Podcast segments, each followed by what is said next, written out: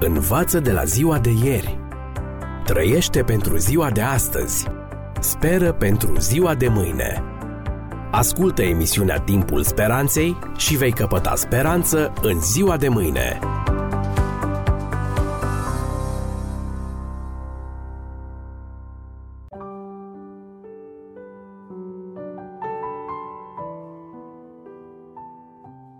Stimați prieteni, bine v-am regăsit la o nouă ediție a ghidului radiofonic pentru supraviețuire în secolul 21.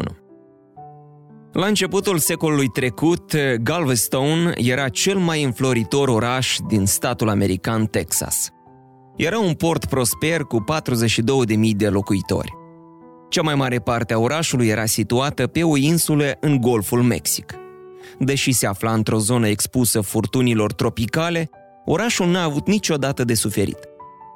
Când cetățenii au propus ridicarea unui zid protector împotriva unor eventuale valuri uriașe, Isaac Klein, meteorologul șef, a răspuns Nu este nevoie. Istoria a dovedit că e imposibil ca un uragan să afecteze insula. Iar oamenii îl respectau foarte mult pe Isaac Klein pentru competența sa. În toamna anului 1900, în zona Golfului, și-a anunțat prezența un uragan. Stați liniștiți, spunea Isaac Klein. Cum va veni, așa va și trece. Încrezători, oamenii au fost atât de liniștiți încât în dimineața de 8 septembrie, în ciuda faptului că apa a început să inunde străzile, oamenii continuau să meargă la serviciu și să ia micul dejun pe terasă, iar copiii se zbenguiau în apă. Uraganul însă i-a lovit pe toți pe neașteptate. Valuri înalte de 5 metri au măturat pur și simplu insula, ucigând 10.000 de oameni.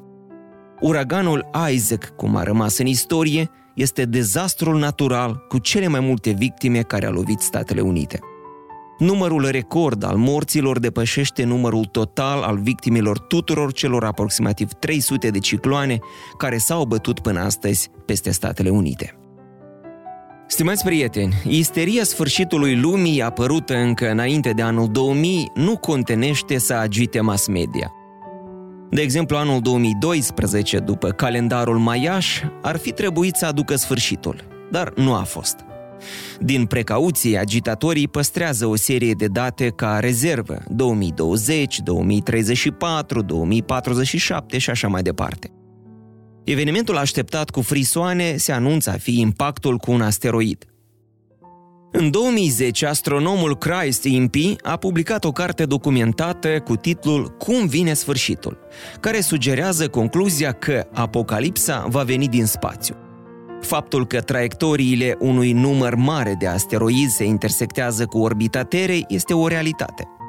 Impactul unui meteorit mărunt cu diametrul doar de 10 metri echivalează cu o bombă atomică. Un asteroid de 300 de metri diametru ar depăși puterea întregului arsenal nuclear al lumii. O posibilă coliziune ar produce o catastrofă totală cu scufundări de teritorii, cu valuri seismice globale, cu întunecarea soarelui pentru zeci de ani, cu efect de răcire subită a atmosferei și distrugerea întregii vegetații. Aceasta ar însemna practic dispariția civilizației umane. În anul 2000, NASA a primit mandatul să inventarieze toate corpurile cerești care ar putea constitui un pericol major pentru Pământ. Până în octombrie 2008 au fost înregistrate deja o mie de asemenea amenințări potențiale și încă nu sunt toate. La sfârșitul cărții, Christ Impey propune prospectarea unei relocări a omenirii pe planeta Titan, satelitului Saturn. În atmosfera acestei planete există azot, ar mai trebui ceva oxigen și ar fi gata. Dragi prieteni, n-avem de gând să-l contrazicem pe distinsul profesor. Considerăm doar că panica stârnită de mass media cu privire la pericolele reale care ar putea veni din univers poate avea efect diversionist, de natură să distragă atenția de la problemele acute care amenință Terra. Apropo, în săptămânile dinaintea invaziei aliaților în Normandia, o activitate militară febrilă se desfășura în capătul nordic al Angliei. Tabere de infanterie și divizii de tancuri erau comasate în Scoția cu intenția evidentă de a debarca în Norvegia.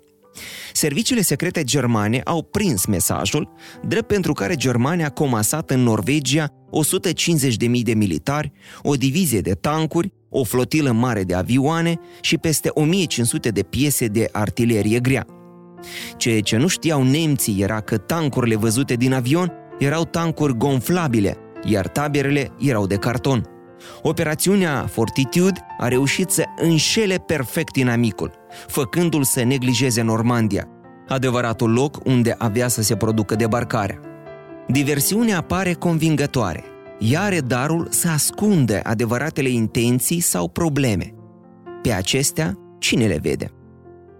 În cele 88 de cărți ale sale, Jules Verne, scriitorul de romane science fiction pentru adolescenți, a anticipat viitorul mai mult ca oricine altul.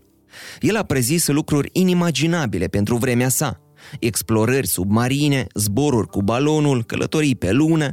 Puțin știu că volumul cu cele mai multe previziuni este al doilea roman al său, Parisul în secolul 20, scris în 1863, imediat după 5 săptămâni în balon. În el, Jules Verne anticipa zgârie norii, automobilul, electricitatea, trenurile de mare viteză, computerul, proiectorul, aerul condiționat, scaunul electric, ba chiar și internetul. Când a citit manuscrisul, editorul său a refuzat să-l publice. Pe de o parte, îl considera mult prea îndrăzneț. Pe de altă parte, viziunea romanului era prea neagră, pesimistă, etalând o lume robotizată, desensibilizată, hipnotizată de tehnologie și lipsită de dimensiunea umană. Michel, eroul romanului, un adolescent cu preocupări artistice, nu-și găsește locul, nici fericirea. Romanul sfârșește tragic. Și manuscrisul a zăcut în safe 126 de ani, până când a fost descoperit în 1989 și publicat abia în 1993. Dragi prieteni, vizionarul Jules Verne a prevăzut corect. Marea problemă care amenință omenirea nu vine din afară, ci este rezultanta alegerilor nefericite ale oamenilor. La nici 10 ani de la moartea lui Jules Verne, izbucnea măcelul lumii, două războaie mondiale și un război rece, urmate de haos politic, economic și social.